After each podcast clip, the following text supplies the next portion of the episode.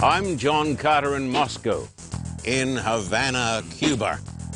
Now in Kiev, the capital of Ukraine. I'm John Carter in Petra, right here in communist China, reporting from India. Hi, I'm John Carter in the Solomon Islands. I'm John Carter in Soweto, from El Salvador. I'm John Carter in Sydney, Australia. John Carter examines the ordination of women. We're so very glad to have you with us today. We give a special welcome to all the viewers on the CW network across the United States. That's 112 stations, and we give you the warmest welcome today. We also welcome our viewers on the 3ABN network, which is right around the globe, and also those watching on Roku, Amazon Fire, Facebook, and all these other special outlets. The topic uh, topic today is, you know what it is? Well, it's up on the screen, isn't it? The topic is the ordination of women. This, in some circles, is a controversial subject. Today, we plan to do this not see what a church teaches about this subject. That may be important, but it's not the most important thing. We plan to see what the Bible has to say about the role of women in the church. So the topic is the ordination of women let me say this, if I can get this out in the right words. People ought to be able to disagree without being disagreeable. With so many people today, whether it's politics or religion, if you disagree with them, what about it? You are their enemy. You know why this is so? They don't understand the gospel of God. In the United States of America, we've lived here now for about 32 years. Never have we seen the nation so polarized. You've Democrats, Republicans, and other folks, and there's so much antipathy. Um, so many names are called. Uh, somebody said, name calling is the sort of stuff we used to do when we were little kids and we went to school. Uh, somebody else said some people grow older and other people grow up. So it's possible to grow older and not to grow up. And when you look at Washington today or any part of America where you've got politics, you've got so much awful stuff. So many people are calling other people names. There are people who are simply going crazy on Twitter calling out their opponents. This sometimes gets into the church.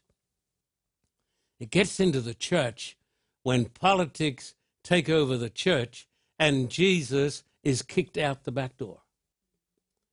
And so today we're going to, by the grace of God, look at this controversial subject. It shouldn't be controversial. I think much of it is a misunderstanding. There are two great commandments. Do you know what they are? Two great commandments. Jesus said, number one, love God with all your heart and all your soul. And he said, there's a second commandment. You know what it is? Love your neighbor as yourself. Now, that's, that's, that's sort of incredible. Love your neighbor as much as you love yourself. Most people love themselves a very great deal. Jesus said, love your Republicans love the Democrats, love Hillary Clinton. Oops, no, no, not her. Uh, Democrats love Donald Trump. No, no, not him.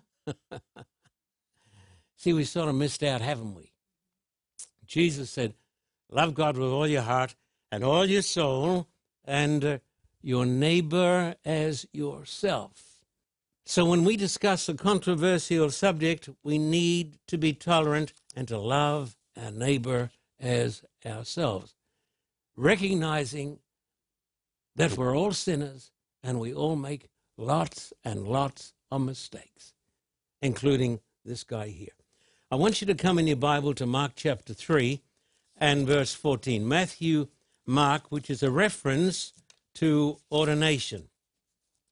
Mark chapter 3, Matthew, Mark chapter 3, and we're going to look at verse 14. Mark chapter 3, verse 14, it says in this translation, this is the new KJV, then he appointed 12, but the King James Version that we all love says, it says, he ordained 12 that they might be with him and that he might send them out to preach. The King James Version is a version that we all have been brought up on, we who are Christians. It's dedicated to the King of England. It's amazing that Americans love this Bible that was dedicated to one of their arch enemies, the King of England. It is the Bible of, of the Church of England. That is my mother church. And in the King James Version, it says these words And he ordained a twelve, that they might be with him, and that he might send them forth to preach. And this is one of the only translations that translates this text in this way Mark chapter 3 and verse 14 in the New King James Version of the Bible. In so many other translations, it says this Then he appointed. Therefore, the word uh, ordained uh, that we all bent out of shape over, it shouldn't even be there.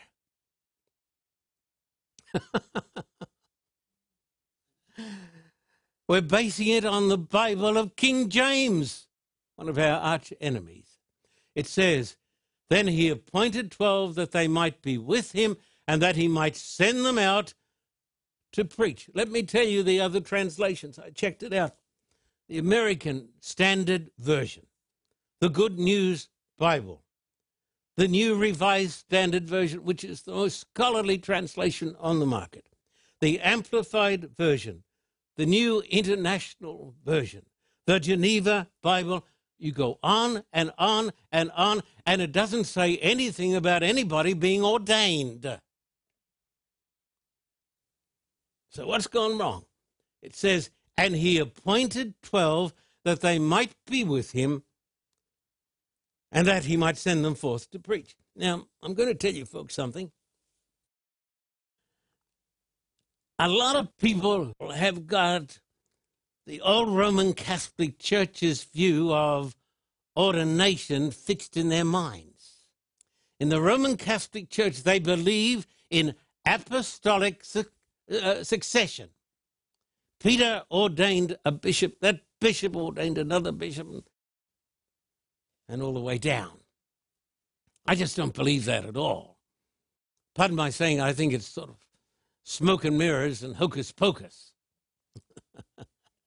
and so, in the ordination in the Roman Catholic Church, the Pope, through his bishops, getting his authority from St. Peter, confers upon the priest certain amazing powers. He can turn the bread uh, into the body of Christ. Hey, that's power. He can turn the wine into the blood of Christ. Hey, that's power. That's what the ordination is about. And he is ordained to forgive the sins of men. I don't believe a word of it. Don't believe a word of it. Ordination is not the conferring of some supernatural power to do miracles. so, why are we bent out of shape over this? When the Greek word says he appointed 12 that they might be with him. And the purpose of this ordination, Mark 3, verse 14, why don't we get this right? Mark chapter 3, verse 14 says, he appointed 12 that they might be with him, close relationship, and that he might send them out to preach. Want you to think about that, my friend. I don't care what religion you are. Ordination is for one special purpose. Or this appointing is for one special purpose, and that is to go forth and to preach the gospel of Christ. Ah, you say, no, no, no, no, no, that can't be true because we don't do that. Look at 1 Corinthians chapter 12, if you don't mind. And I wish that we would all read the Bible and follow the authority of the scriptures and not the authority of the church. 1 Corinthians 12, verse 28. And God has appointed these in the church first apostles. These are the people who go forth to preach. Second prophet, people who explain the divine word of God. Third, teachers. After that, miracles. Uh, then, gifts of healings, helps, administrations, a great gift. But number seven. Number seven. People say, no, no, no, it's, it's number one. No, you're not a Bible believer. Varieties of tongues, it is one step above speaking in tongues. The purpose of ordination, if you want to use this archaic term, the purpose of this appointing is so his chosen ones are sent forth to preach the very word of God. Now, I know today that I am attacking tradition, so be it. Read the book by the Dean of Preachers, HMS Richards, his book, Feed My Sheep. Read it. And read the chapter called Ordained for What? He says, ordained for one pur- purpose preaching. I was on a committee in Australia. I will camouflage this a little bit. The committee, directed by the chairman, was going to ordain uh, the treasurer of that organization. He said, He's not a preacher, we know, but we, he's a good man. We're going to ordain him because he's great with money in the books. Being young and uh, some would say stupid, uh, I opposed the motion. I said, What we are doing here today is against the Word of God. And the chairman said to me, John, uh, we know it's not biblical, but it is denominational. And we do it because it is denominational. I said, what am I, what am I going to go and tell people who come to my campaigns? What am I going to tell them about the baptism of babies? Not biblical, but denominational. So the big issue is this Can women be appointed to preach the gospel? Forget the word ordained. Shouldn't be there. Can women be appointed to preach the gospel? Has nobody read the text of the Bible? Look at Luke 8 47 and 48. Let's start. Luke 8 47 and 48. Now, when the woman saw that she was not hidden, she came trembling and falling down before him. She declared to him in the presence of the people the reason she had touched him and how she was healed immediately. And he said to her, Daughter, be of good cheer. Your faith has made you well. Go in peace. Here is a great truth I would drive home today. Jesus was the greatest benefactor of women in the history of the human race. So get that into your mind today. Nobody did, it, did as much for women as Jesus.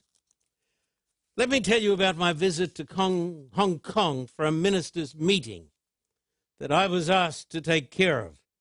The pastors, here are the pastors. They came in from the inland of China and we met in the booming city of Hong Kong. But the pastors were from communist China. I met there an elderly pastor. He told me how he was imprisoned because he was a preacher. And how he was put into a place where he was starved and beaten for 10 years and he slept on cold concrete for 10 years. We don't know what Christianity is. We breed today a race of mamby-pambies. Pardon my saying it to you. Here is a pastor who was bloodied and beaten and starved. Then they let him out after 10 years to a rehabilitation, reorientation place where the beatings became more intense and the food was worse. I felt a worm in the presence of this Chinese pastor. He was a man. Haven't met too many men like him. He told me how the lights went out in China. The church from the West, from Australia and America, was forced to flee. Our hospitals and the hospitals of every denomination were taken over. The communists came in the front door, and the church members, most of them rice Christians, went out the back door. You don't know the story? And then the communists, because they were atheists, persecuted the believers and dissidents like me. And they put to death people by the tens of the millions. Don't be taken in by the propaganda that China is a friend of the church. It's not. Not a friend of democracy, a friend of your buying their cheap goods.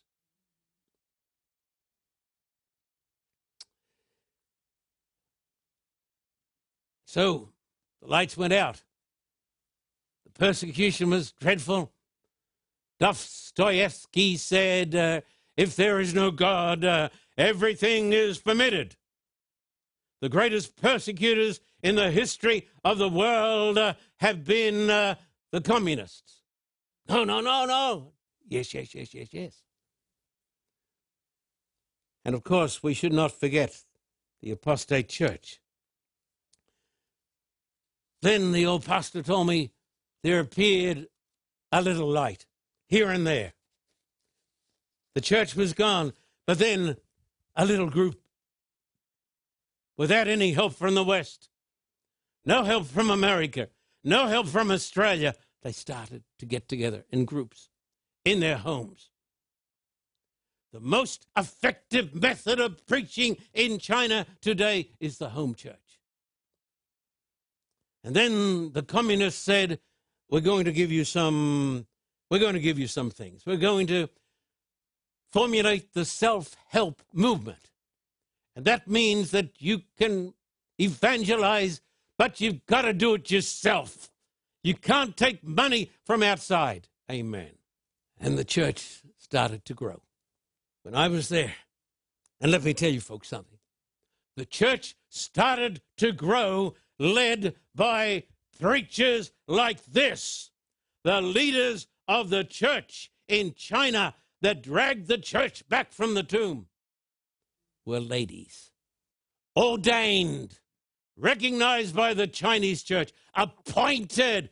Don't let this word ordained throw you off. Don't let it bend you out of shape. Put aside your prejudice just for 30 minutes here today, I ask you, and the television audience.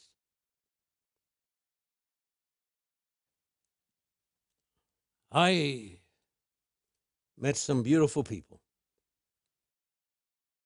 I met one woman and her two assistants. They are in charge of 30,000 believers. I heard her preach. My heart was strangely warmed. I said, Who can argue against the work of the Spirit of God? Goodness me. They are ordained. No, they are appointed by the church in China and by God, and the communist government recognizes their calling. But we don't. Look at Acts chapter 11 and verse 17. Acts 11. If therefore God gave them the same gift as he gave us when we believed on the Lord Jesus Christ, Who was I that I could withstand God, said the apostle. Now, it's not talking about the ordination of women, but it's talking about people receiving the Spirit of God. We need to be careful lest we stand between God and the people of God. Who was I to withstand God? These women cannot be hidden, and Christ says, Daughters, be of good cheer. Whom God ordains and appoints, let man accept and respect, I say to you today. And today, there are probably more genuine Christians in communist, atheistic China than in all of Christian America. China is going to become, at its present rate, the greatest Christian power in the world. Many Adventists. They are a formidable force, and they are led mainly by Chinese lady pastors. And to use an old text in a new way, Matthew 19, verse 6, which I use in a new way. So then they are no longer two, but one flesh. Therefore, what God has joined together, let not man separate. He's talking there, of course, about marriage. But God has joined these women, He's married these Chinese women to the gospel of Christ. Let not man separate them. Now, as we continue, I plan to ask a number of pertinent questions. I ask you, let us keep an open mind. Let us not be like some people who become so close minded that God cannot speak to them. Because maybe God has truth for us to learn, even in America. Number one, have women been traditionally shown the respect they deserve? I visited Russia. I've been there 49 times. I went there in 1991, but on one visit in 92, I was eating with about 20 pastors, treating me like a king. Beautiful Russian food. And then I noticed the noise in the kitchen. I said, What's going on? And then I looked at the kitchen door, and women were standing in the door. I said, Why aren't they in here? Oh, they're women. I, I said, And you, you guys are Christians? Yes, of course. We're the leaders of the church. I said, You seem on this point to be in total darkness. I said, I will not come to Russia and I will not run campaigns unless you treat these women as equals. I said, Now, if you want me to stay, ask them in. So, of course, they said, Come on in. And they came in. There are some countries that are worse than others. Beverly, many, many years ago, when we were first in the ministry, was told by the conference president, who was a friend and a good man, we expect you to go Ingathering every day of the week. And Ingathering is raising money by knocking on doors and asking for it. It's like pulling teeth. It's hard work. We expect that you are the young wife of a young pastor. It is your duty to do it without pay. Now, people can do things without pay as volunteers, but it is a terrible thing when a woman is told she needs to do it. And this is what happened in Australia. Beverly did it gladly with a great attitude. These men who told her to do it were not evil men. They were a part of the culture of their times when women were less than equal. And for many years, there has been a culture of inequality and disrespect, seen tremendously so today in third world countries. Look at Saudi Arabia where they have classes on how husbands can beat their wives without rendering permanent damage. You don't know that? Well, they're our great ally because they buy billions of dollars worth of bombs office. And only just very recently, the women were allowed to drive. And those who led the movement to drive have been locked up and tortured. Saudi Arabia. Take voting. 1881, the Isle of Man, British. 1893, New Zealand. This is when women became equal to men. 1895, South Australia. 1902, all of Australia. 1917, Canada. 1920, the United States. 1928, Britain. 2015, Saudi Arabia. So, in many parts of the world, women have been treated disgracefully. And I'm going to talk about it more when I come back. What does the Bible teach about the ordination or the appointing of women? Stay with me. We'll be back in just a moment.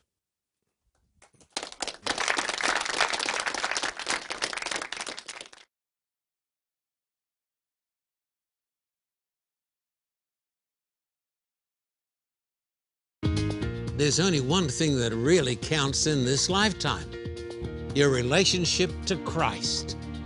And then, if you have a right relationship with Christ, you want to tell people about Christ. That's why Jesus said, Go into all the world and preach the gospel to every creature. By the grace of God, we're going to do that. We are doing that. That is why we're going back to Cuba, to this communist land, to preach Christ. We're accepting an invitation to go to the, the vast, huge city of Manila, the capital of the Philippines. Been there before, but by the grace of God, we're going back. Please support us. And please stand with us in the preaching of the everlasting gospel. You say, How do you do it? Who, who pays the bills? We do. Do you get any help, financial help from the church? No, my friend, we don't. But we get a lot of help from God and from His children. Please support us in the preaching of the everlasting gospel. It's the most important work in all the world. Everything else is almost trivia. So, would you please write to me? John Carter, Post Office Box 1900, Thousand Oaks, California 91358. Do your best for Jesus. Do your best for the gospel. And uh, in Australia, write to me at Terrigal. And we promise you this every dime, every dollar is going to be used to win souls to our Lord Jesus Christ. Please write to me today. Thank you and God bless you.